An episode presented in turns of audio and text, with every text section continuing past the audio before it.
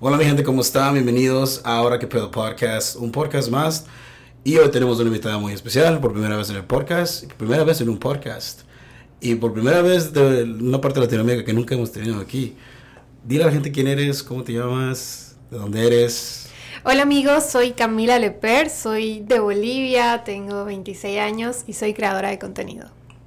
Que fíjate que eh, nunca hemos tenido una persona que ha creado contenido. Hemos tenido personas que han arrancado sus negocios, personas que trabajan en tech, ah, amigos, o sea, nada más para grabar, cosas así.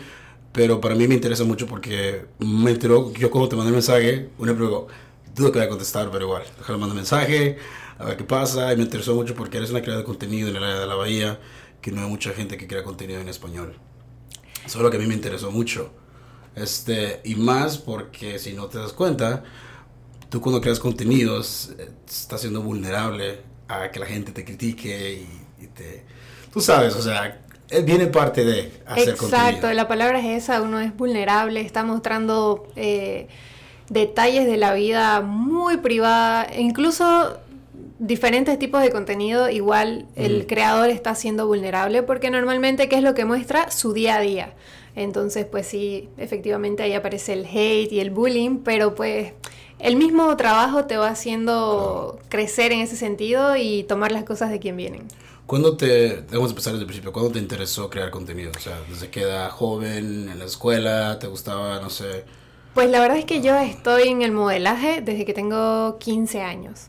Y siempre he estado que en sesiones fotográficas. ¿Cómo entras en eso? O sea, yo pienso que eso es complicado porque compites con muchas niñas, ¿no? Para entrar ahí. Al comienzo entré solo para ser modelo. Y ya cuando tenía 18 años, una agencia de belleza de mi país, que es como la que tiene encargada de todos los concursos de belleza, me invitaron a participar.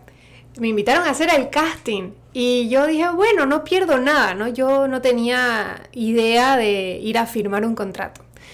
Entonces yo hice el casting y les digo, ah, ya, gracias, nos vemos al año, ¿no? Porque yo decía, no, en un año ya me voy a sentir lista pero para es porque ya pensabas de que, oh, no estoy lista. Claro, la inseguridad. No, le echaste ganas, entonces como que, ok, voy a ir, voy a experimentar la experiencia y hacer esto. No, es que ponete que yo, esto fue un sábado y el fotógrafo de la agencia nos encontramos en un mercado, yo estaba con mi mamá y él me, él me reconoció, me saludó y me dice, Camila, están haciendo el lunes los castings para el Miss Santa Cruz. Y yo dije, ah, sí, voy a ir. Pero así nada seguro, ¿me entendés? de sábado a lunes. Y el lunes me volvió a llamar. Y yo dije, pues no pierdo nada con ir. Ya cuando estaba ahí, después de haber hecho la prueba, eh, la directora del concurso me dice, Camila, tenés que participar este año. Y yo le digo, no, porque imagínate que voy a entrar a perder, ¿no? Yo, yo quiero entrar a ganar. o sea que tú ya... Claro, yo simplemente ganadora. Claro, claro. Y me dice, no, pero imagínate que este es tu año. Y bueno, yo entre dudas y una y otra cosa, yo dije, bueno, no pierdo nada, tampoco tenía nada más que hacer, bueno, empezar la universidad. Pero firmé ese mismo día el contrato y me entré a la carrera del concurso. Wow. Fue de los mejores concursos de los últimos años de la agencia. Ok. Y pues, bueno, la agencia o qué pasó? no, o sea, sigue, la agencia sigue súper famosa, tiene su experiencia. Después, pero fue mi, el concurso en, ese año fue de un mes y medio. Oh, wow, fue, muy largo, ¿no? Sí, fue largo, fue en otra ciudad, o sea, como en un pueblito de mi ciudad. Pero sacrificaste como tiempo privado. Tiempo privado, gasté muchísimo dinero. Eh, pero lo más hermoso que, o sea, yo siempre me acuerdo como que fuera ayer, es que en, los, eh, en los ensayos, ya tres días antes de la final, el coreógrafo de siempre decía, ¿no? Porque vos tenés que practicar como que hacer el cuadro completo, las supuestas finalistas, las ganadoras y todo. Entonces él decía, y la más fea es, porque él dice que cuando una Miss gana, no importa que haya sido la favorita del mundo entero, cuando la Miss gana, ay, tuvo que ganar la más fea. Y no es mentira, porque hasta me ha pasado a mí después de eso, como que es mi favorita, pero después Mm. me, gustaba más realmente otra. Entonces, esa noche, cuando ya era la final, ya me tocaba subir de gala y le digo, esta noche la más fea soy yo, le Y me subí al concurso, o sea, al, al desfile. Y pues bajé siendo la más fea, con corona en la cabeza. Fue espectacular. Qué, chido decirte eso. Entonces ahí empezaste con... Claro, siempre estuve metida en eso y ya en el 2017 empecé a trabajar eh, con un fotógrafo y yo le hacía como la producción a las modelos y también yo era la mm. modelo y hacía mis propias producciones. O sea, que tú también le traías como a, gente que viniera con él para modelar o... Claro, o sea, yo les decía ponete esto, ponete lo otro. Nunca estudié realmente para esto, aunque me encanta. Y ya ahora eh, creo contenido para mis redes sociales y yo soy la, yo soy la maquilladora, la peinadora, la, la productora, la fotógrafa, la editora, yo soy todo. Es más difícil. Estamos igual. O sea, sí. igual que tú, yo te por eso todo tiene sentido con es que todo quieres que salga perfecto. Quiero que todo salga perfecto y no me quiero arriesgar a que mi material caiga en manos dañinas. Exactamente, exactamente. Igual, ¿sabes qué es lo chido de esto? De que además de que terminas que es muy determinante. O sea, estás determinada, me voy a aventurar en esta aventura, sacarle provecho lo más que pueda y sacarle el jugo que tengo que sacarle y luego ya ah, Ahora sí te cuento que a veces me frustro un poco, porque pues ponete que tengo eh, seis conjuntos de lencería para, para hacer la producción de, de las seis piezas en, un mismo día, mm. pero claro, como yo me maquillo, yo me peino, yo me encremo, me pongo el brillo, la, todo, me alisto la piel, las luces, la cámara, obviamente que ya llega un momento en que me siento cansada y ya no hago seis, solamente hago tres y, es como que soy injusta conmigo a pesar de todo el trabajo que hago. Y más como si estás haciendo cámara, la gente que viene contigo va a decir, ¿no tiene ganas o qué onda? como no tiene nada que da ganas, como que... Ah, no, Exacto. Ah, pero antes de llegar a ese tema, quiero seguir conociéndote un poquito más. Este, obviamente, pues Estados Unidos, viniste para acá. Este, ¿Qué te hizo brincar el, charco del agua? El charco, bueno... Por acá? eh, mi mamá decidió venirse en el 2018. Y pues yo me quedé sola con mi hermana, siendo mamá de mi hermana. Y la mayor? Yo soy la mayor.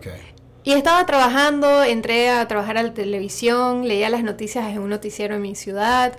Todo aparentemente bien, pero realmente las cosas pues no iban como, uno quiere, ¿no? O sea, me pagaban tarde, mal y nunca.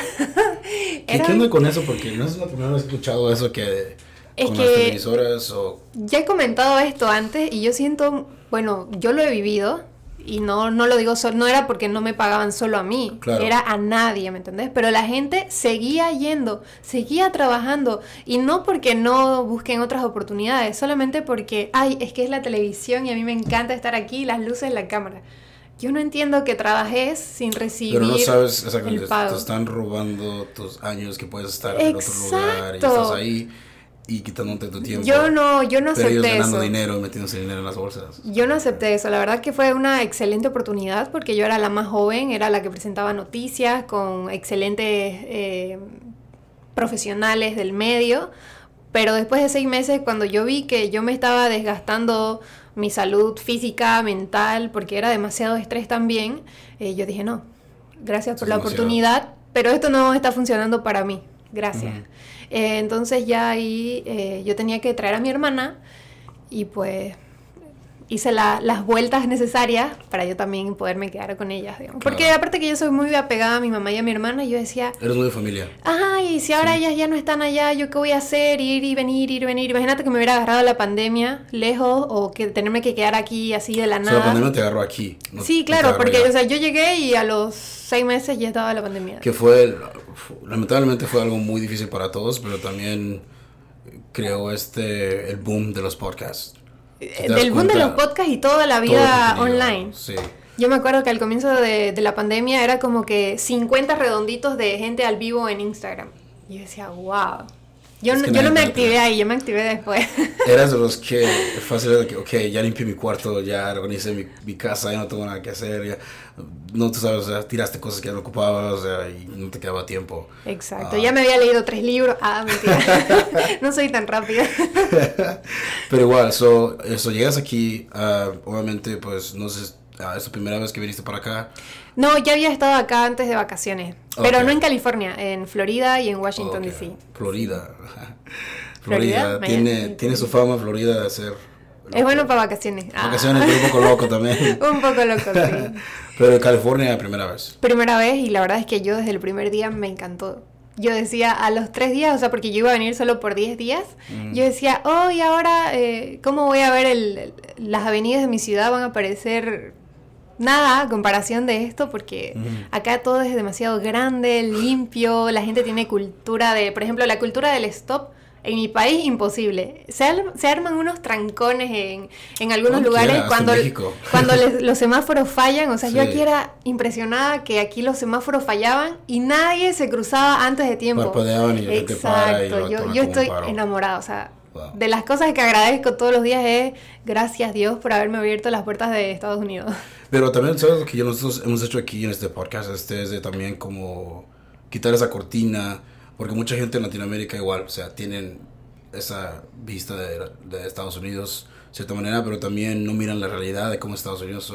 cuando hay oportunidades que hemos hablado sobre cómo es el área de la bahía y obviamente tiene lo bonito del área de la bahía, pero también está lo feo del área de la bahía. Exacto. Y es lo que mucha gente no se pone a pensar. Este, y es lo que nosotros queremos como, ok, vamos a dar un traguito de realidad para que vienes en realidad ¿Qué te espera? A mí cuando me preguntan, digamos, ¿cómo es vivir en Estados Unidos? Yo le digo, se sufre, pero se goza. Porque vas a trabajar mucho, pero también te vas a ir a poder a comprar los tenis que querés. En cambio, en Latinoamérica vos trabajas demasiado y solo te va a alcanzar para pagar la y renta. fíjate que la gente agarra el teléfono como si agarrar un carro. O sea, es carísimo. Exacto, o sea, es carísimo. Yo les digo, en América se sufre, pero se goza. Y hay oportunidades para la gente que trabaja. No es un país para mm. flojos. No, no, yo no que hay gente nacida aquí que sí abusa del sistema y sí Exacto. eso no, eso no me parece correcto. Exactamente. Por eso pagamos todo. me caes muy bien. sí, la verdad que eso no me parece correcto. no, igual, y eso es lo que yo noté porque yo empecé a trabajar de muy joven, um, 14 años. O sea, bajo, bajo la mesa. Te gané, yo empecé a los 12. no sé que estamos compitiendo. no, pero es un dato acá. No, sí, es que pues, obviamente soy uno de tres hermanos, o sea, puros hombres. Y obviamente pues mis padres migrantes aquí, no nada que hacer y ocupados todo el tiempo trabajando y pues obviamente yo el hijo mal, malcriado que era, ese, ¿sabes qué? Quiero unos tenis, quiero esto y pues no hay forma de, te voy a comprar pero lo básico, o sea, Exacto. como salgo a Walmart, comprarte, digo, bueno, es que yo quiero esos tenis, que, es que, pero obviamente no te das cuenta de que eres un adulto, de que ellos hagan la manera de, de que las cosas pasen. Exacto, a veces nos, hemos, nos hemos dado cuenta porque, mira, yo soy la primera hija de mi mamá y me llevo 11 años con mi hermana. Wow, no, sí es una diferencia. Ajá, o sea, es como que ella tiene a veces dos mamás porque yo igual soy súper estricta y yo pues la cuido, es como que es también mi bebé, digamos. Ha sido la de, la de, la de, ¿por qué te está hablando este muchacho? Exacto, ahora ya está empezando y yo le digo, no tenés edad de tener novio aún porque ella tiene 16. Aparte que le digo, a mí nadie me dijo nadie se tomó la molestia, pues mi mamá trabajaba muchísimo, de decirme, hay más vida más allá del novio. No necesitas un novio a los 16 años. No necesitas una novia a los 16 años. Necesitas salir con tus amigos. Diles a las niñas ahorita que estén escuchando. Sí, a las niñas que me estén escuchando les digo que no necesitan un novio a los 16, ni siquiera a los 20. Disfruten su juventud, la universidad, trabajen, viajen con sus amigas y de ahí busquen al novio. Porque de ahí vienen las, o sea, vos tenés al novio, si es tóxico las peleas, estás en una edad que sos súper manipulable, eh, vulnerable. A mí me da demasiada rabia cuando veo a, los, a las niñitas discutiendo. ¿Me oh. entendés? Me pasaba mucho eh, en Bolivia que... Todos eso estaba así cuando estás en, en, la preparatoria y dices, esta es mi vida ahorita mismo, pero ya grandes lo que estaba viviendo en, en, la escuela es como que... Yo ahora me río demasiado, o sea, me da entre risa y rabia, porque yo digo, ¿por qué lloraba por ese horrible en la escuela? Olían a leche, digamos. Y hasta ahorita es lo mismo, o sea, entras en una relación igual, es como que, ok, ya miras como las banderas rojas de que, ok, esto sí, esto no, esto no, es como que... Exacto, no, pero ahorita yo ya tengo claras cuáles son mis banderas. Vayan a terapia también. Gente, vaya a terapia. Honestamente, sí, recomendable. Totalmente, mm, para tener sus banderas claras. y lo, cuáles son las que no de la gente de ahorita es de que han, han entrado a una etapa de que ir a, terapia es normal. O sea, a que la generación de nuestros abuelos era más como que, eso es para locos, pero no. No, es súper normal. La verdad es que yo estaba reacia a ir a terapia, pero en estos últimos seis meses mi vida ha cambiado demasiado y yo necesitaba drenar, pero con alguien objetivo, que alguien, mm. con alguien que me muestre eh, la vida desde otro punto. Una que de una persona que ha escuchado, ha Exacto. como alguien que no sea mi mamá y me diga, no, vos tenés la razón, o mi mejor amiga. ¿Me entendés? Entonces... yo prefiero amigos que me dicen la verdad. Y tengo amigos que prefiero que me digan la verdad a que no me digan, que me digan, o que me digan lo que quiero escuchar, no quieres eso. no, yo, prefiero que me digan la verdad, que aunque me duele ese ratito, pues yo sé que es lo mejor para mí. Oye, oye, al chile te, estás regando muy feo. Chile. Y deja de hacer eso. Oh, sí, perdón, es que. no, sí, está bien. Eso es la que tengo. Yo igual, no, yo igual a veces eh, digo muchas palabras eh, mexicanas, porque pues he trabajado con mucha gente mexicana y para que me entiendan, por ejemplo, en Bolivia le decimos eh, choclo al, al elote. Entonces me tocaba, yo trabajaba en un restaurante y yo no iba a decir, ay, pásame el choclo, porque en la vida me iba a pasar el choclo a alguien que, que no es de mi, de mi ciudad. Hay muchas palabras para nosotros que dicen en Latinoamérica que no, que no entienden. Tiene sentido hasta un poquito mormoso. ¿Choclo tiene algún, algo mormoso? No, nomás escucha diferente. O sea, no ah, escucha no tiene ni una palabra en, como en castellano que nosotros escuchamos que eso oh, significa esto. Ya, pero entonces yo adopté muchas palabras eh, mexicanas y a veces pues yo hablo y se me sale hasta quizás el acento, pero no es siempre, es como en mis días. Y la gente me critica y yo digo, en Bolivia tienen mucha la, como la, no sé, la cultura, por así decirlo, de adoptar a hacer acentos argentinos. Y viste, nene, Y yo le digo, y ni siquiera están en la frontera, yo por Chile. Yo vivo con gente, yo vivo casi un poquito. Ah, no, pero Chile es diferente. Se les agarra más el argentino, no el de Chile. y yo digo, yo por lo menos tengo la excusa de que trabajo con muchísimos mexicanos y esta área es llena de gente mexicana, colombiana, pues déjenme hablar como yo quiera. Y si no tengo mexicanos, tenemos muchas palabras que de doble sentido. Eso es lo que me gusta. Aparte que me crié mirando Marimar, ¿qué quiere? Oh, ok, ok. Entonces ya desde mucho tiempo estás este, con la cultura mexicana. Sí. Fíjate que yo apenas hace como 4 o 5 años fue cuando me volví a entrar otra vez a mi cultura porque me llegando aquí me crié con mucho, o sea... Obvio, es como que perdes tu esencia. Y, y, es como la diferencia de muchas personas, o sea, muchas personas no quieren perder eso, o llegando aquí, pues siguen lo mismo. O sea creciendo con las mismas personas. Yo, después de que a la universidad, empecé a mirar como que hay que quebrar ese molde.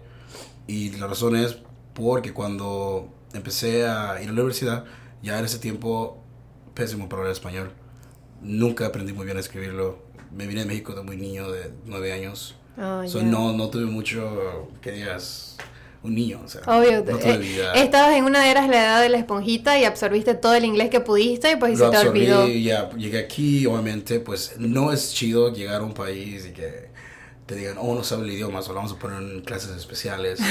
y me metieron ahí, como que yo no quiero estar aquí. O sea, claro. Una, porque yo no hablaba inglés y los demás alrededor no hablan inglés. Y obviamente había latinos ahí, pero también había como asiáticos o así, pero no puedes hablar con ellos porque tampoco hablaban inglés. Tampoco hablan inglés. cómo era? En la, en la pandemia, mi hermana pasaba clases online y me encanta, o sea, ¿sabes qué es algo que me encanta de este país? La educación y la inclusión que tienen con los niños, porque mi hermana tenía la maestra que hablaba inglés, la traductora para los niños en español y la traductora para los niños en vietnamís y en japonés. O sea, yo quedé así como que, wow, esto es increíble. Aprendes porque aprendes, no tenés excusa de no salir adelante. No, y ha, ha sido un boom, porque pues, el inglés es un idioma que se habla en cualquier lugar, hasta en lugares turísticos es lo que más se usa. Y yo tengo familiares que han venido a aprender, se quedado un año, dos años, lo más básico, y se van y llegan hasta el mejor trabajo, pero igual.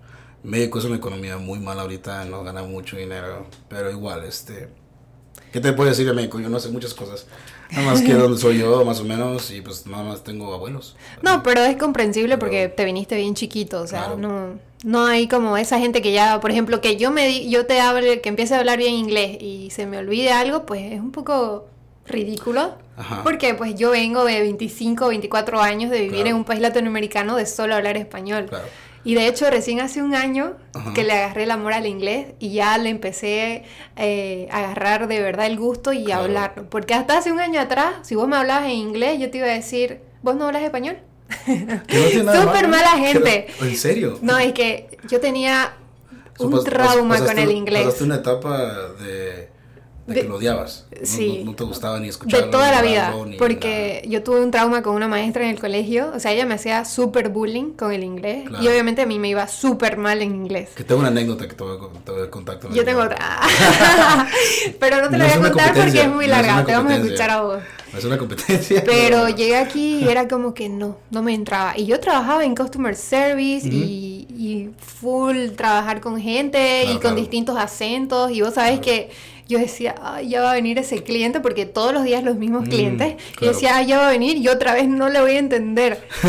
Pero pues gracias a Dios, no sé, mi oído, la vida, todo fluía. Y como te digo, trabajé casi dos años sin hablar inglés. O sea, les entendía, pero yo reacia a hablarlo. Ahora ya, ya me defiendo. y eso, so, ¿crees? Yo pensé que era un año, un año y medio. Puede ser que hasta ya lo hables fluente. Sí, yo creo que en menos, porque en realidad yo ahorita te digo, ay no, es que yo no hablo inglés porque soy un poco floja porque no se me ocurre, pero cuando yo estoy en entre gente que solo habla inglés, yo entiendo todo y cuando me doy cuenta ya llevo 20 minutos hablando solo inglés, obviamente con mis pausas y mis errores, porque Es muy, hay cosas que se te complican, que se dice de una manera en pasado, en presente, en futuro, pero pues la gente igual me entiende. Yo les digo, ¿me entienden, no? Eh? Y si no me dicen, yo les repito. mucha gente dice, oh, me gusta tu acento. ¿Dónde eres? Ajá, ¿Te, ha pasado a ti? Sí, me ha pasado. Con los mexicanos no. con los gringos. No nos pasa, a nosotros no nos pasa. Porque están, están más, están más como acostumbrados a escuchar el acento mexicano cuando uno habla con acento. Pero cuando vienes fuera de, como de otro país, oh, tú no eres de aquí. O me dicen, o me confunden el acento también, me dicen que es de, bueno, mi, yo tengo la mitad, mi papá y toda su familia es argentina y pues hasta que yo tuve ocho años me cuidaba mi abuelita cuando mi mamá iba a trabajar, me cuidaba mi abuelita y pues tenía mucho acento argentino y no lo he perdido del todo. Así que muchas veces... Puede hacer la diferencia, ¿por qué no? muchas veces la gente me dice, ay, vos sos de Argentina. Y yo, no, yo soy de Bolivia, pero... Y les tengo que explicar todo para que no crean que voy sin identidad, agarrándome todos los acentos del mundo. Pero yo pienso que si vas por un mes o una semana, es como que se te va... El acento boliviano, sí. El acento de Santa Cruz, yo soy de Santa Cruz de la Sierra. Porque igual en Bolivia tenemos muchos acentos y maneras de hablar. Y es lo chido de eso, porque fíjate que yo hasta con los colombianos pensaba que nada más tienen un acento. No, ellos sí tienen un montón de acentos. Yo he visto un video en YouTube. Pero ellos, eh, por ejemplo, si tú me dices, oh, él habla, es mexicano, digo, sí, pero no es de, es de esta parte, porque el acento que tiene. Y con tengo, tengo amigas que son colombianas y ellas me dicen, oh, ella es de allá. ¿Cómo sabes? Yo para mí escuchan igual, como ustedes hablan. no, hay una, una que otra palabra que eh, repiten mucho que nosotros no, no, hablamos. ¿Sabes dónde? ¿Sabes quién es paisa? ¿Sabes quién no es de allá? como que, Las paisas. No entiendo nada de eso, pero igual. O sea, pero para mí es como interesante de hablar con ellas porque igual con ellas y con otras personas o sea, fue que me, metí más porque empezaron, vamos a bailar, vamos a ir acá, vamos a comer acá. Y lugares que obviamente es el área de la bahía, pero yo no conocía que existían. Claro. Y me invitaban y yo como, este mundo no, ¿qué, qué onda? Yo no andaba por aquí nunca. Nunca no, es que yo soy más, bueno, pues, me gusta mucho la cerveza, o sea, me encanta mucho y más la cerveza artesana. Ah, ya. Yeah. yo me voy mucho a Santa Rosa, no por, por americano. No conozco Santa Rosa. No, hay mucho, mucho lugar hermoso para allá para arriba, está para arriba Napa, las, donde está el vino, donde hacen el vino, ah, Napa sí ahí. Y pues es antes de llegar a Napa y yo invité a unas personas ahí y eran mis, amigos colombianos. Y dijo, nunca, nosotros, nos encanta la experiencia, pero no, no, no me gusta andar como americano. Eso es lo bonito del área de la bahía, ¿viste? Toda la, toda la diversidad en cultura que hay y puedes conocer de todo un poco.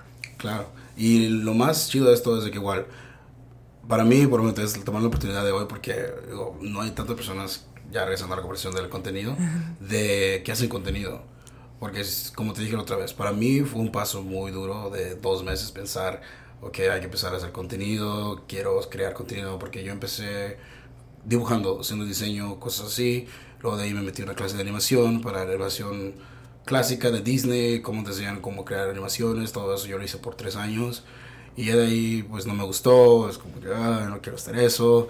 Y fue cuando antes escuchaba a Joe Rogan, escuchaba a a, este, a otras personas que tienen podcast y era como que estas personas tienen su propio horario, tienen su propio contenido, no son, no están atados a un contrato, no están atados a estar lidiando con nadie, esos términos de ellos. Obviamente, dependiendo de qué tipo de contenido, cuidan lo que dicen, dependiendo de qué tipo de podcast es. Pero lo que me gustó es que había un podcast que es de Joe Rogan que no tenía filtro. O sea, iba el invitado y si el invitado era, esto puede ser una persona controversial, que nadie les caiga, que a todos les caiga mal, él lo invitaba. Como para darle, ok, te voy a dar el espacio, habla, quiero escucharte, pero yo también quiero responder tu, tu, este, tu conflicto, te quiero contestar igual y, que la gente escuche. Y para mí dijo, yo quiero hacer eso. Y al principio fue, obviamente, lo, no sabes que tenía que tomar tiempo, tenías que estar ahí todo el tiempo, subirlo a cierto tiempo. Yo no sabía nada de eso. Al tiempo tenía una persona que me ayudaba. Al último, pues ya la persona, pues igual, se, se va a casar, eh, se a su vida. digo, como, ¿sabes qué?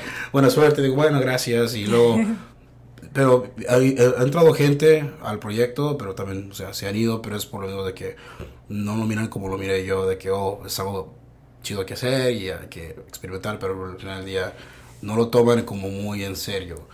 Y para mí ha sido muy difícil encontrar personas que, creen contenido que entiendan lo que es eso, porque mucha gente les explicas y es de, oh, chido YouTube, o, oh, o sea, ¿me entiendes? Y a la última es todo. Lo que pasa es que yo creo que para todo esto tenés que tener pasión igual. O sea, te tiene que gustar, te tiene que llamar la atención. Y muchas veces dicen, ay, es que es creadora de contenido, súper fácil. Eso no es un trabajo. Y mentira, porque es como vos decís, te toma tu tiempo pensar aquí, por ejemplo, en el caso del podcast, ¿a quiénes vas a invitar? ¿Con qué secuencia los vas a tener? Porque obviamente, bueno, aunque el podcast dependiendo, tiene la libertad de hoy hablar de comida y en el próximo de viajes y así.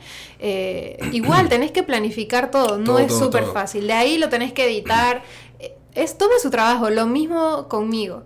Y por ejemplo, ahora que hay que ser tan competitivo en las redes sociales, que tenés que estar visible en TikTok, en Instagram, en Twitter. Ahora eh, se puso de moda Reddit o yo me enteré recién. No tengo idea de usarlo, pero yo intento. Reddit es un, es un mar. Yo intento estar ahí presente, pero no he podido. Yo apenas he creado el perfil hace dos semanas y digo, no, es que ya no Hay cosas buenas como cosas malas, como cualquier red social en, Exacto. donde quiera. Este, quiero tocar el tema de tu tu brand, o sea, lo que eres tú, lo que estás haciendo ahorita, ah. ¿ok? Y más como para educar a la gente, porque es una buena oportunidad para hacerlo y educar a las personas. Obviamente tú haces OnlyFans, tienes tu cuenta de OnlyFans, este, y obviamente es un proceso muy, muy complejo mental y, o sea, para hacer algo así. Exacto. ¿Cuánto tiempo te tomó tomar la decisión? ¿Sabes que Quiero aventurarme en esta aventura y hacer esto. Pues te cuento que esto lo empecé a hablar con una amiga el año pasado. Mira, gracias a Dios, todo el tiempo de la pandemia, a mí nunca me faltó el trabajo. Yo siempre tuve mis 40 horas semanales, todo, todo bien. Pero pues uno siempre quiere más, ¿no? Porque a veces, eh, pues por la misma situación, uno, o sea, yo quería como que hacer otras cosas, estar más pendiente en mis redes sociales, que desde que me había venido de Bolivia no había vuelto a publicar nada, ni de valor, ni de contenido de chisme, nada, ¿me entiendes? Nada que os digas. O sea, no chisme, pero como que digan, ay, mira, es que está más flaca o es que está más... Pero no, o sea, no está malo estar escoleando por el feed y mirar, oh, mira, ya se casó, mira, ya tiene... No, no está mal, o sea... con que no vas y le digas ninguna crítica destructiva a la persona, todo está Obviamente, O sea, Entonces, eh, una amiga me escribe y me dice, oye, ¿has visto lo de OnlyFans? Mi novio me dice, está súper eh, de acuerdo con que yo tenga. Él es el que me está diciendo que abra OnlyFans. Wow, qué progresivo, ¿eh? Ajá, y yo entonces como que, ah, a ver, yo era como que sabía que era OnlyFans, pero no lo tenía claro. Y eso es lo que pasa actualmente que mucha gente no tiene idea de lo que es OnlyFans. OnlyFans se creó hace algunos años atrás con la idea de que los fans tengan un acceso más cercano con el creador y que el creador pueda tener eh, dinero entrante fijo y control de su y control de su contenido. O sea me parece totalmente justo ya sea que vos crees rutinas de ejercicio cocina terapia porque hay un montón y también eh, las creadoras de contenido para adultos también como que formaron parte de esto. Tuvieron un juicio para eliminar este tipo de contenido de OnlyFans. fue muy tonto y sabían que... Fue absurdo porque OnlyFans gana millones con estas eh, con estas creadoras que yo también me incluyo. Tuvieron, millonarias. Tuvieron, este... Lo que no sabes es que cuando miré esa polémica, que yo estoy mirando todo eso, junto con el caso de Johnny Depp, que me metí mucho Mm. también en eso, estaba metido en los, en los feeds y los videos en vivo, fue de que obviamente no, no pensaban que OnlyFans iba a tener unos abogados Tan buenos. tan buenos Tan como máquina. ese. Es, es, lo consideramos como fair use y no puedes cerrar una plataforma porque cierta, cierta este porcentaje de la sociedad piensa que es una cosa mala. Obvio que no. Claro que no, o sea, es...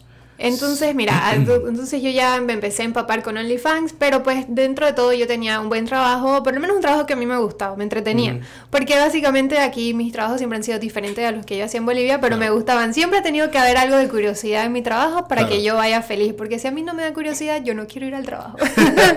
entonces ya en enero de este año, ah no, empecé en noviembre del año pasado, hice una sesión de fotos de mi casa, como después de dos años, yo sola, eh, para mi cumpleaños. Un body negro, mi aro de luz, una sábana arrugada. Ahora ya me da vergüenza. Que es normal. Ahora ya me no, da no, no vergüenza. creo porque ah, una, dos de mis amigas tienen el mismo set, Sí, el mismo setup. Pero la cosa es que yo pues soy muy alta y me quedaba bajita la sábana. O sea que era como que igual se veía la pared. Pero pues son gajes del oficio. Y sí eres alta, ¿eh? Porque pues, te mi- miré en Instagram y digo, ¿es alta o qué onda? Ya me digo, sí es alta. Y eso es que traigo zapatos no, Qué planitos. bueno que no trajiste tacones. Pero ahora yo entiendo cuando las chicas, las bloggers o cualquier creador dice, empiecen con lo que tengan, en su caso con el celular o con lo que tengan, claro. empiecen. Bueno, yo empecé. Y al poner fotos más sexy, pues porque la verdad siempre me ha gustado, siempre me he sentido muy sexy, muy... Es como que me preguntan, ¿tu sensualidad es natural o vos la formaste? Y la verdad que es natural. Ahorita vos me ves con mi peinadito como de 8 no puedo años. creer que, pues así nace, o sea, uno nace así, o sea. No es que nace, es como que parte de tu es esencia. la confianza, la- la- la ajá. confianza y tu confianza. Y eso que yo no era tan segura de mí misma como soy hoy después de seis meses en OnlyFans. Amén, señorita, yo también estoy igual Eh, empecé con Patreon, Mm, pero era como que yo ponía todas las cosas eh, censuradas.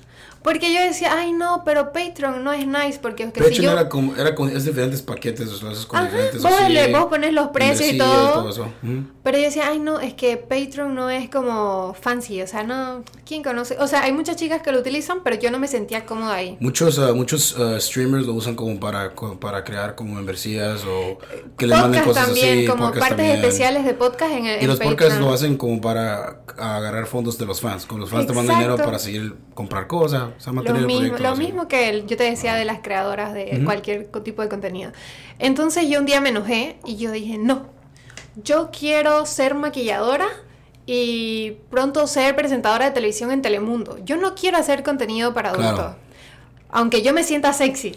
Y yo sé que me va a ir muy bien, pero yo no quiero hacer esto porque, claro, Claro. yo decía, es que si yo hago contenido para adultos, yo nunca he hecho un casting para Telemundo, ¿ya? Pero mira, es en mi vision board, yo lo tengo. Algún día, Wow. yo no sé cómo, pero yo voy a ser presentadora en Telemundo. Y si lo haces, además acuérdate de mí, por favor. Obvio. Entonces yo decía, yo me levanté un día y dije, no, yo voy a cerrar esto porque si hago este tipo de contenido, Claro. se me cierran otras puertas.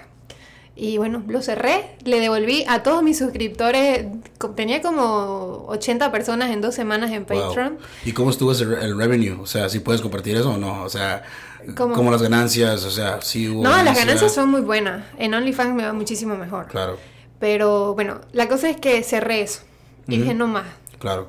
Eh, entre Navidad y Año Nuevo me consiguieron unos fotógrafos acá porque pues los hashtags ayudan muchísimo.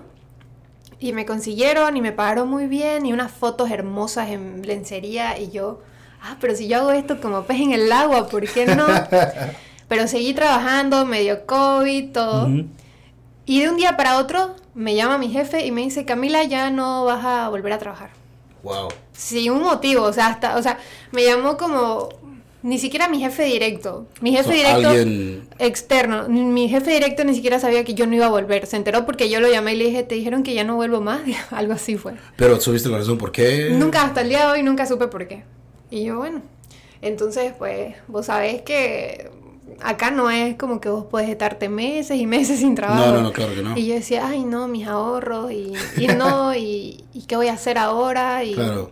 y todo es súper complicado, entonces es como que es ahora o nunca. Si ya había dejado Patreon a medias y mis fans estaban súper activos en Instagram porque yo había continuado publicando que fotos sexy en bikini, en lencería, ¿Qué y, qué y que, me, y O que sea- me pedían el OnlyFans, y yo dije, pues, vamos a darle. Y el metiste ahí. 28, 29 de enero yo empecé y las estadísticas son de que por cada eh, mil fans tenés un, o sea, un, por cada mil seguidores en Instagram tenés uno o dos fans en OnlyFans. Mm. Pero yo rompí toda estadística. Wow, a ver, cuéntame eso. O sea, en un mes yo tenía, yo tenía en ese momento 8000 fans mm. en, en, en, Instagram. Ok. Y casi 100 personas en OnlyFans. Y ahorita más del doble. Wow. Pero igual yo pienso que, bueno, el algoritmo de OnlyFans es muy complicado. OnlyFans no te, OnlyFans no te, no es muy fácil para que OnlyFans te promocione. Te tenés mm. que tener un alcance, sub, o sea, tenés que ser excelente vendedor de contenido para que te Y hay veces que hasta ellos te invitan a eventos que tienen ellos, sí, porque me, he escuchado eso. Y igual, porque... Pero son muy selectivos. Pero es contigo, yo me, me metí a averiguar, como más o menos sé, porque igual uno no quiere entrar a un tema sin saber nada, obviamente. Y fue una conversación que tuvimos, que dije, quiero no cagarla y decirte qué está pasando. so voy a averiguar qué está pasando con esto. Y, y, obviamente le pregunté a otras personas que están, normalmente los amigos que tengo yo, que están también en la misma situación que tú, con gran contenido.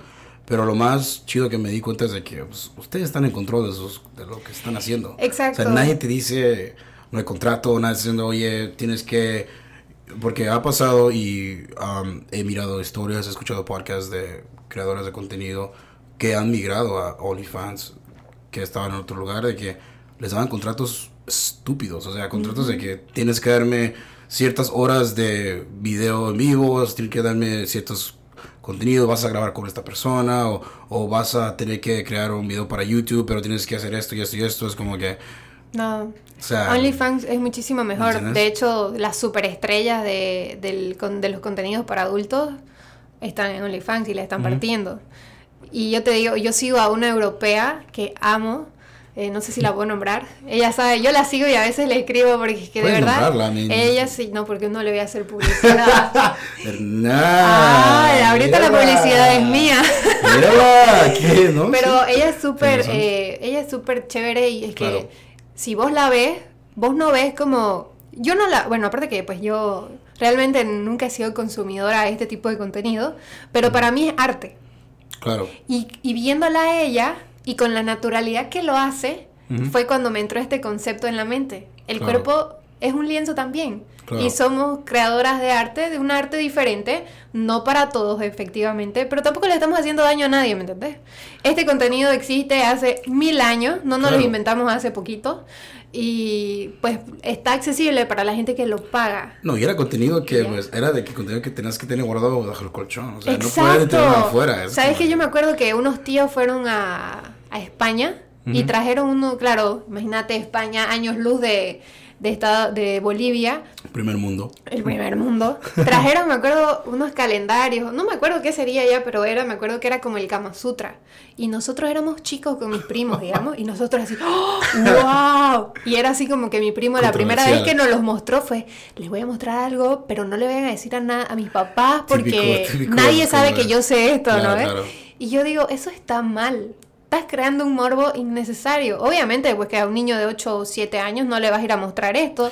Que ya es normal mirar a un niño de 10 años que ya tiene acceso a un teléfono, de estar mirando contenido. Tenés que este, hablarle, ¿no? Siempre y cuando como que él venga y te, si te pregunta, tratarlo con normalidad, no con, con tanto morbo. Claro.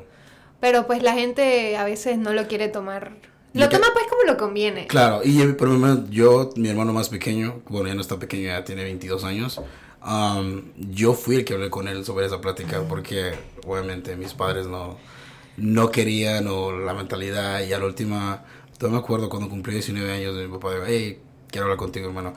No, que vas a hablar conmigo, yo ya sé lo que vas a hablar conmigo. Pero uno igual la quiere hablar. ¿Cómo? Digo, sí, ya se sentó, digo, yo ya sé esto y esto y esto, ya sé, ay, ¿quién te contó? Ángel me contó.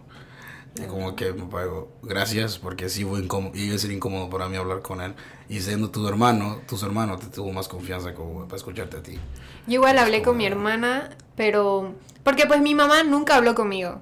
Mm. O sea, porque mi mamá decía, no, yo voy a hablar con ella cuando sea, cuando yo vea, eh, lo vea conveniente. No, la gente no, yo no voy a crecer cuando ella crea que es conveniente, ¿me entendés? Yo tendría que haber tenido información. Claro. Gracias a Dios, nunca la, la regué. Pero, pero pues ahora yo tenía como que la responsabilidad con mi hermana de que, y peor en Estados Unidos, que las tasas de todo es como más elevado. Entonces yo le digo, mira, te tenés que cuidar de tales y tales cosas. Mi hermana por suerte tiene clara qué es lo ella tiene claro qué es lo que quiere en la vida. Tienes una hermana centrada, Exacto, quiere, con los pies en la tierra. Tiene 16, pero pues ella es súper buena chica.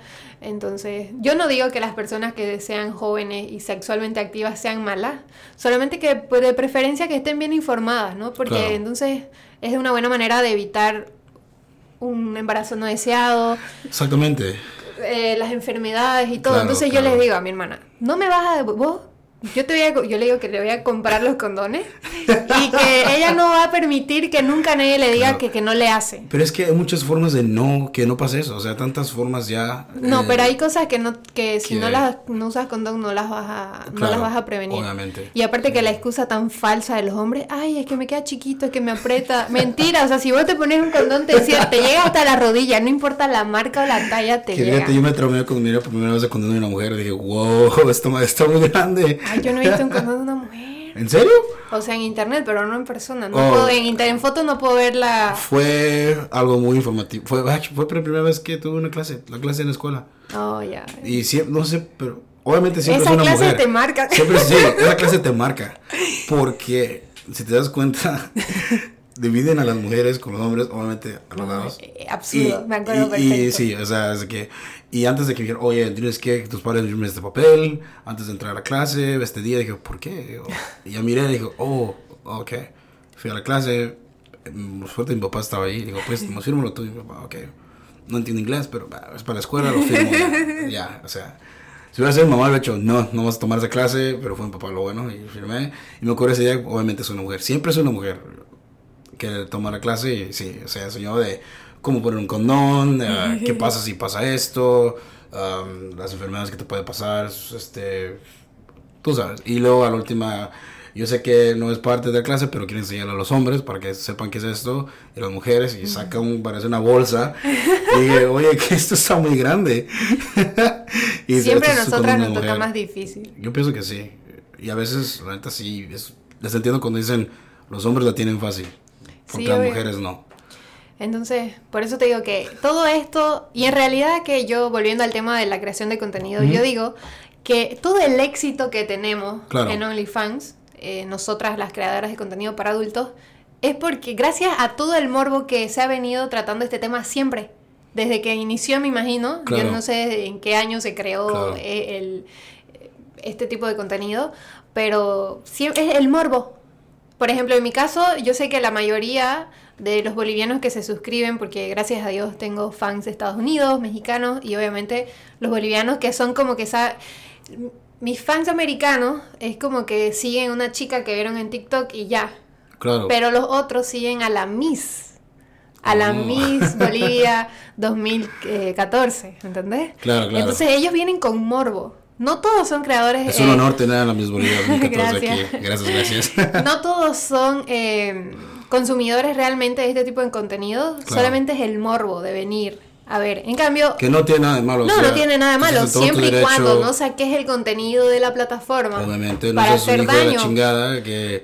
Pues no, no tiene nada malo, es dinero para mí, yo no me enojo. Sí, claro. Pero prefiero los, la gente que realmente disfruta de este contenido, no, son, no solo por morbo, sino por por lo que sea que lo disfruten o por lo que les guste pagar por esto, pues prefiero la gente que no lo conoce. Hasta los que son fans de Closet, de los que Nunca, nunca, van a admitir de que, oh, yo sigo... Una chica una vez me escribió y me dijo que si yo era bisexual y le digo, no, la verdad es que yo soy bien hetero, pero te puedes suscribir si quieres, porque ella me dice que si yo me sentiría cómoda con que ella se suscriba y pues yo no, no tengo ningún problema, o sea... Es, yo soy... Cualquier cosa es... Para mí todos son, los trato igual a todos, ¿me entendés? Entonces, claro. No tengo que obviamente, obviamente tiene sus cosas lindas y cosas malas de tener... Debe ser como raro, o sea, nunca he tenido contacto físico no creo que no creo que no creo que, no creo que, o sea, que la gente debe ser muy respetuosa de OnlyFans.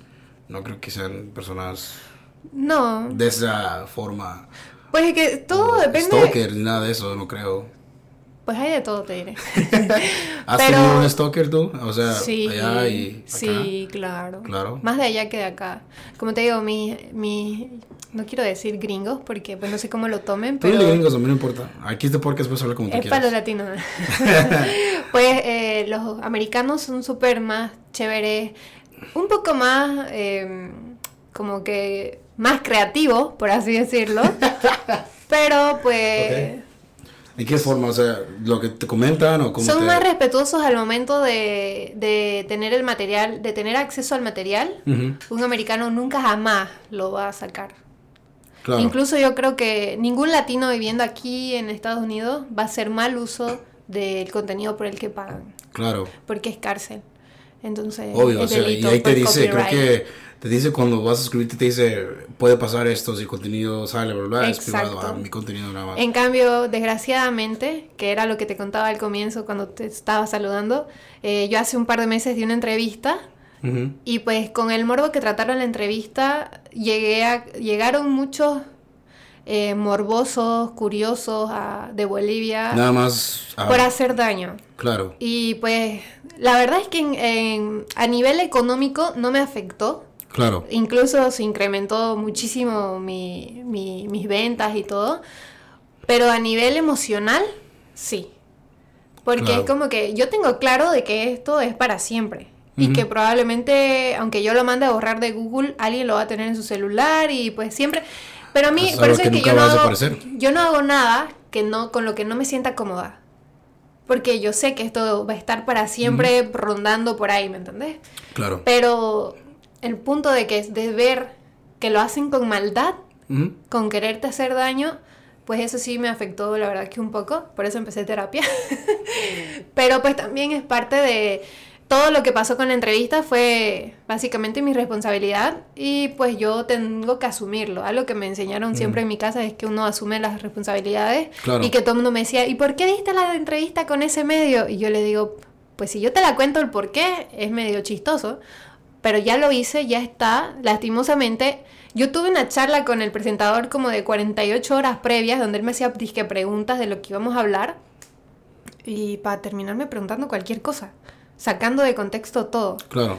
Y entonces, bueno, No, y la verdad, para mí no es así. O sea, para mí, cuando hago contenido de una persona, es, es obviamente el enfoque es el invitado y parte es conocer su vida, conocer un- algo de ellos personal, o sea, lo que ellos quieran hablar. ¿por qué vas a y- hacerle daño a tu invitado? Exactamente, es como que, una, yo no quiero quemar ningún, ningún puente de oportunidad con una persona porque nunca sabes, tú y yo tal vez trabajemos en algo en el futuro o tal vez sabes que, mira, estuve en entrevista con, con Ángel en su proyecto, me estaría muy bien que fueras a su proyecto, te Exacto. lo recomiendo, es como que, y más de todo es, somos personas que deberíamos por lo menos llevarnos bien, o sea, yo no gano nada con quemarte o darte mal o Pero sea, parece ¿me que ellos ganaban algo porque te digo que estuvieron una semana hablando de, yo pienso del que eran de los, mi tema. los, los ratings, las escuchas, el Eh, drama yo me imagino sacar, que todo eso, ya hubo un momento que yo ah, usé un audio de María Félix. me encanta María Félix. Eh, que María Félix dice, eh, pues si quieren comer, que coman. O sea, como que Claro. si quieren comer, a co- si tienen que comer a costillas mías, pues velen, ya no Claro. me importa. Pero sí fueron como dos, tres semanas bien duras. O sea, yo soy Claro. bastante extrovertida en mis historias, súper amigable. Llegué al punto de que ahora, ahora ya yo no te respondo ningún mensaje. Ningún mensaje. Los comentarios sí, porque pues están ahí y los borro los que no me agradan, porque pues es como yo digo, Instagram es mi casa. Y derecho, en. OnlyFans tengo mis reglas. Y si vos no vas a cumplir mis reglas, pues yo te elimino. Es dinero, pero son mis reglas, es mi casa. Claro. No te voy a aceptar tus mamadas. Entonces, obvio. No, y honestamente igual, como te digo, obviamente en esa, cuando te pasó eso, viviste esa etapa donde te dio mala o buena publicidad, publicidad, tomas publicidad y te dio... Exacto. O sea, pero igual, te entiendo de emocionalmente si es un poco agotador y la gente Exacto. piensa de que, igual, regresando al tema, oh, creas nada más contenido y es fácil, pero toma mucha mentalidad emocional también como para... No, yo te digo que en dos meses ahí. yo mi, mi, mi, mi estabilidad emocional, bueno, aparte que empecé terapia y todo, ha cambiado demasiado. Claro. Eh, es como que te hay cosas que te empujan a hacerlo, a cambiar. Si yo hubiera estado, no sé, como pensaba hace un año atrás, yo me hubiera metido en mi cama y seguiría, ya me hubiera muerto, digamos. Wow. porque yo antes era como que así súper sensible y me daba ansiedad y me deprimía. Y después, como te digo, trabajas tanto el amor propio en esto, la seguridad, todo, que vos decís, voy a estar mal hoy, pero mañana me tengo que levantar a hacer contenido porque es mi negocio. Y no les voy a dar el gusto, porque aparte lo que yo no entendía era la maldad con lo que lo hacían. Y yo decía, ¿qué creen? que lo voy a dejar de hacer porque ustedes me estén molestando. No. Claro, Lo esto paga mis cuentas y para mí está bien y listo. No te gusta a vos, perfecto, déjame de seguir.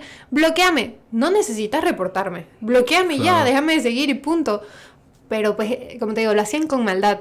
Ni siquiera era gente que vos digas, ay, es que eh, voy a entrar a mirar no.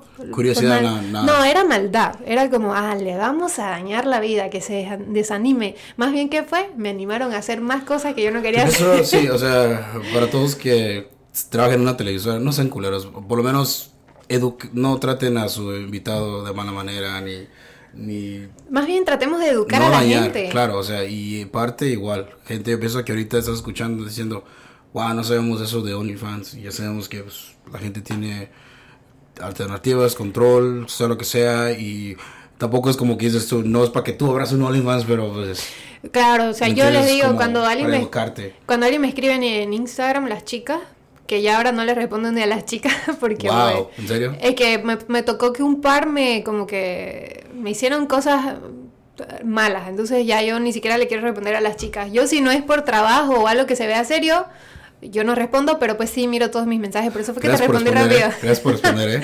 Aunque primero... Te quería preguntar cuando más te pensaba, ¿qué onda con esta persona? No lo conozco, no sé quién es, pero... Pero te cuento que he trabajado muchísimo con gente en el área de la bahía, claro. eh, gracias a Instagram, y creo que pues al comienzo es como que vos decís, pucha, y si no vuelvo a mi casa, si algo me pasa, wow. pero pues después te das cuenta que no todo el mundo es malo, que hay gente profesional y, todo. Y fíjate, a mí, también a mí también me ha pasado, a mí también me lo han hecho yo hice hace como unos con unas personas que tienen un proyecto porque eh, yo hago yo hago tres podcasts tres diferentes proyectos.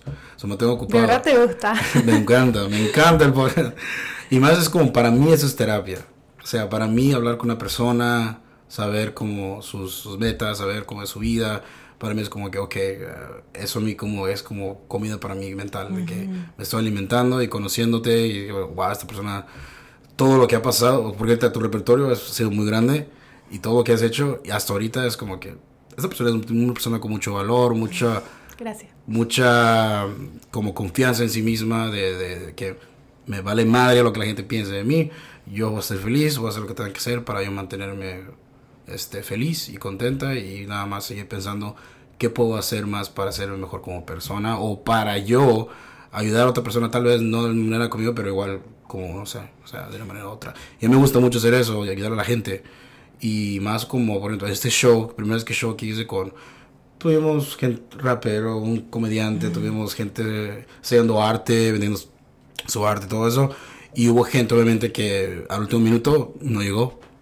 Y gente de que, oh, puedo llegar, pero um, voy a llegar 30 minutos tarde. Y es como que no. O sea, tenemos, tenemos tu tiempo a todos los artistas que iban, que iban a, exponer arte y todo eso, dijimos, vengan un día antes, cojan su lugar para que puedan poder sus cosas no lo van a poner. Y esta persona no lo hizo. Y la última, oh, ándale, no, lo siento, ya. Y ya de ahí es como que ya quemaste tu, ya quemaste tu velita, ya te quité la, no te voy oportunidad, a dar otro, la oportunidad. Y en ese tiempo estamos empezando con el, con el proyecto, con el otro, eh, que se llama Killer Thoughts. Y nadie nos queda la oportunidad de que, oh, damos el, el, depósito para el lugar, pero queremos un lugar obviamente grande para tener gente. No, es que no los conocemos, no sabemos qué es lo que hacen, cosas así. Y a la última, digo, bueno, si nadie nos va a dar la oportunidad, nosotros vamos a hacer entonces. Y empezamos como a recaudar el dinero, la gente se portó bien, nos ponemos como unos dos mil dólares y hicimos el evento en mi casa donde me estaba quedando en ese momento, que tiene un patio grandísimo. Digo, vamos a hacer aquí. Hablé con mis vecinos, ¿saben qué? Puedo, vamos a hacer un evento, va a haber mucho ruido, lo sentimos, pero están invitados a venir.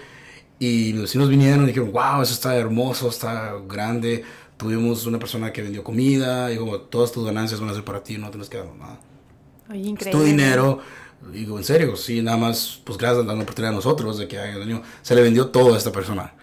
Y hubo de, obviamente, diferentes edades, hubo gente como parejas grandes, gente de la edad, o sea, estudiantes.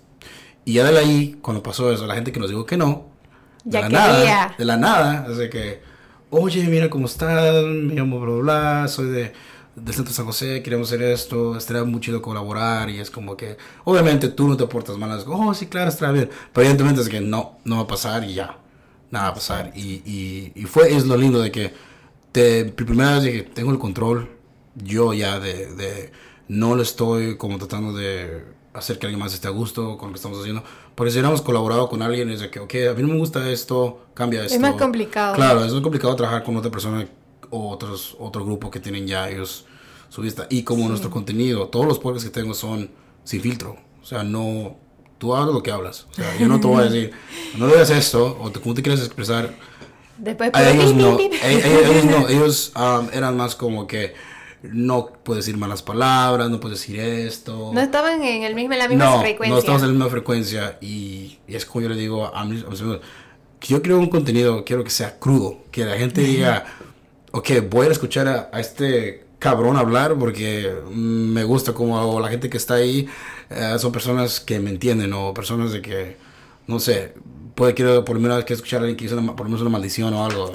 Yo, por ejemplo, soy, bueno, era, ya no, súper mal hablado. O sea, de 10, 7 era así, puros malas Wow. palabras. Pero ya ahora he cambiado. es que ya no hablo tanto con, o sea, Claro. como ya trabajo desde mi casa, entonces pues ya se me ha pasado un poco. Wow. Qué, qué dichosa tú que trabajar en tu casa, eh, que estaría chido hacer Oye, eso. te cuento que a veces es como que aburrido y ahora qué hago?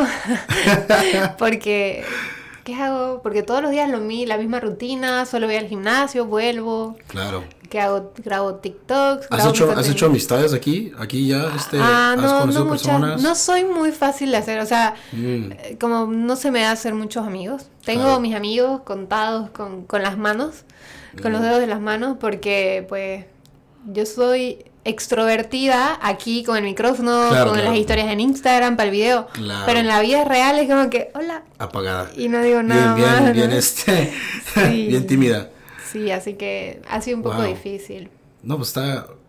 Yo pensaba lo, lo, lo, lo opuesto, pensaba que, oh, No, por eso te digo, porque es que vos me ves acá con el micrófono o en alguna red y pues sí, soy otra.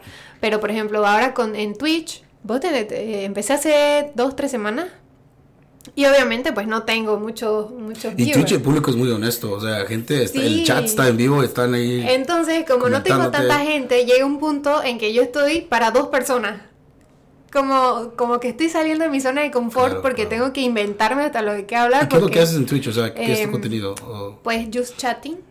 Y en un momento eh, ahí yo, o sea, yo vi mis mi todo mi, mi meta es llegar así como a las chicas que están en el jacuzzi así. No me acuerdo bien el Mm. nombre de la de, de ese tipo de contenido, pero pues me encanta ver a las chicas en bikini en Twitch por ocho horas compartiendo con todos sus fans y pues Claro, la claro. verdad es que Twitch me parece que es igual de amigable al momento de llegar a la gente. Estas tres semanas no lo he notado demasiado. Twitch tiene más, tiene más, este, ah, más ah, involucración con mucho la, fan latinoamericano. En Estados Unidos es como específicamente como los americanos Para los con Twitch. gamers. Los gamers, pero en Latinoamérica. Yo hago es chatting más- y a veces juego Fall Guys, pero soy demasiado mala para los juegos. Soy Yo demasiado no- mala para no los juegos. videojuegos a mí, a mí no me de vi- de videojuegos, yo no. Hasta cuando dijiste que me enojaba cuando jugaba FIFA. Oh, no, no, yo no juego nada. Yo no, yo no puedo. Entonces- No tengo ni consola de juegos ni nada. Yo no tenía nada hasta ahora que he comprado que la computadora, el micrófono, los Claro. auriculares, mis auriculares, eh, porque ya tenía todo y no tenía auriculares, entonces me fui a Ross a comprarlos. Claro. Y, y ahí los tengo, pero ahora ya dije, no, es que necesito unos que no tengan cable porque si quiero bailar me chipo en el cable, me enredo en el cable, o sea, es Sí. todo un mundo. Es que poco a poco estás como, empiezas a comprar tu equipo, es como que sale algo mejor. Ahorita No ya mi, la, la- mi sala ya no es sala, ya es estudio de, de, de grabación. No tiene nada de malo, o sea, es, ya quiero buscarme no, es más como, grande. no es como que tienes, no es como que tienes invitados en tu casa ni nada No, de eso, no, ¿verdad? o sea, ahorita donde mi abuela diga que viene, se infarta que llega a mi casa y veo, vea que cómo está. Hay cables por todos lados. Wow, mm, suerte Sí. que no te, caes- no te caes ni te tropiezas con los cables. No, espero que no. Pero bueno, la verdad es que me encanta todo lo que hago. Obviamente que hay mis días en los que no quiero hacer Claro. nada, no me quiero maquillar, no me quiero Y cuando no me quiero maquillar hago TikToks así como estoy, a cara lavada. Pero la verdad es que ha sido estos seis meses que ya he sido creadora total de contenido para Instagram. Solo estás dando, como ahorita le estás dando, obviamente, TikTok, Twitch. He perdido dos cuentas en TikTok con más de 20 mil seguidores porque pues es muy sensible el algoritmo. La gente sin necesidad te reporta. Si usted está viendo un live de algo que no le interesa, pase. pase.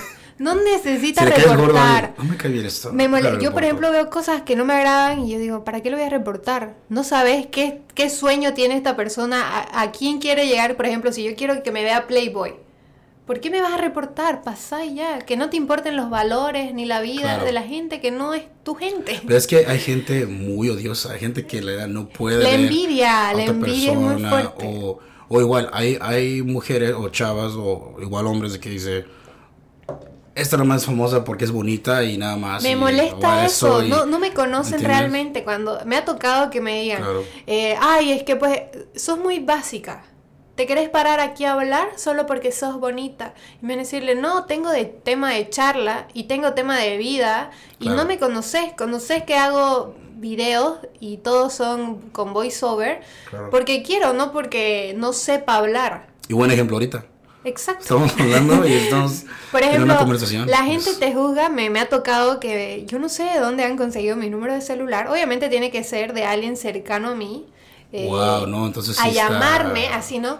Hola, ¿hablas inglés? Y yo, no, no, o sea, yo siempre digo que no, ¿no? Porque uno no, porque yo soy más, eh, obviamente, si me llaman, de, llaman del banco, yo prefiero hablar en español para que no quede nada entredicho. Claro. Yo siempre que me llaman, yo digo que no, para que me hablen más clarito en español. Claro, claro. Entonces, eh, yo le dije, no, le dije, tenés que escuchar este mensaje. Y me salieron con una sarta de cosas irreproducibles y me deben decirle, yo no decidí abrir OnlyFans porque no tenga nada mejor que hacer. Obviamente que yo sé maquillar, yo sé peinar, yo sé sacar fotos, yo no le tengo miedo al trabajo. Si vos me pones a hacer sándwich, voy a hacer sándwich. Trabajo desde que tengo 12 años en distintas cosas. O sea, yo te he vendido de todo. A mí me encanta vender. Y pues ahora vendo mi marca. Yo soy mi marca. Mi cuerpo es mi negocio y no está mal. Es mi cuerpo y yo decido hacer lo que mejor me parezca con él. Claro. Y bueno, eh, la gente pues... Que a mí me daría un chingo de miedo, me daría un chingo de miedo si alguien consiguiera mi teléfono y ya... No, yo ah. ya cambié de número. yo, yo lo hacía cada año cambiaba mi número de teléfono. O sea, tenía, bueno, todavía lo hago. Tengo ese, ese OCD de que no puedo tener el mismo teléfono. Y hay como no entiendo gente lo tiene por años. Ajá, no entiendo. El mismo número. Yo no puedo. Yo, quisiera, pero pues ahora no puedo. mis cuentas de como de Instagram, porque para mí mi mi pan de salir y hablar con gente es Instagram. es nada más Instagram. Y te ves, gente que es Instagram y nada más Instagram. Y porque ni, ni Facebook uso. Está la cuenta de los podcasts, pero no, o sea, no soy activo con Facebook. Igual no soy activo en Facebook. Todo es como que se repostea solo allá automáticamente, pero nunca estoy activo allá. ahorita lo que estoy investigando más con podcasts son los videoclips, los pequeños videoclips que cuando hablas de cierto tipo de contenido o cierto tipo de tema, Lo, lo, cortas para TikTok o lo cortas, puede ser cinco minutos, y esos generan más vistas. Yo escucho mucho a Roberto Martínez de Creativo de Monterrey, no he escuchado a él, pero él, ese es su algoritmo de él, o sea, él puede, puedo, yo, podemos grabar este podcast con video y él lo corta en 10 diferentes videos pequeños en la colaboración y todo obviamente él tiene obviamente ese chavo ya tiene un equipo de que hace el trabajo para él y todo eso pero él hace cuenta que solo el algoritmo lo está ayudando a él a crear las vistas. Pero todos empezamos así exactamente. y, y, lo bueno de él fue de que cuando yo lo empecé a escuchar su contenido era muy diferente. O sea te puedes pensar era más como de criticar a por política. Mm, y imagínate sí obviamente le fue muy mal Y al último digo, güey, no quiero amanecer con cartas de que, oye, güey, todos vamos a matar o lo que sea, y mejor tener una conversación con una persona, así como está pasando ahorita, y más a gusto, más relajado. Y no te estás metiendo con nadie más que con tu entrevistado, que vos sabés hasta dónde le vas a preguntar, hasta dónde no, y pues... Y al final del día es como que quieres que sea una conversación. Tú y yo tenemos una conversación normal, o sea Espero que no te haya No, bienísimo. Yo podría seguir aquí hablando unas 5 horas más porque a mí me encanta hablar. Claro, pero igual, este. Gracias por haber venido del podcast. Y, Gracias por invitarme. Honestamente no creo que va a ser la última vez que te voy a invitar. Este, Podemos hacer parte 2 y 3. Claro, claro, claro, claro, claro. Este, igual, uh, igual hay, hay muchos eventos que pueden que pasan aquí en la bahía, te puedo mandar información, puedes checarlos, lo que sea, lugares así. Um, o sea, me gusta mucho como decir, oh, mira, puedes hacer esto, puedes hacer esto otro. Exacto, vos me envías nomás la información y yo por ahí caigo. este, para que la gente te siga, este, redes sociales, ¿cómo estás en redes sociales? En Instagram estoy como Camila Leper y pues ahí encuentran mis links para todas mis otras redes sociales, OnlyFans, todo, Twitch, todo, Los, los mando directo a Instagram porque ahí en el perfil está el link con todo Tienes el hyperlink donde vas a sí, Sí, ahí está todo. Ok, y por favor, pórtese bien, gente. Buena onda. Sean respetuosos. Respetuosos. y si van, dicen, oh, venimos porque escuchamos en el podcast. Exacto. Este, igual ya saben, los quiero mucho. Nos vemos hasta la otra. Pórtense bien, por si portan mal, me invitan. y me invitan a mí también. Gracias. Y hacemos la fiesta. Este, pásensela bien, nos vemos hasta el otro podcast. Cuídense. Igual, este, sus redes sociales van a estar en el, en el Instagram del podcast. ahí vamos a poner su, su, su nombre de usuario. Así que, pórtense bien, nos vemos después. Hasta la otra. Bye.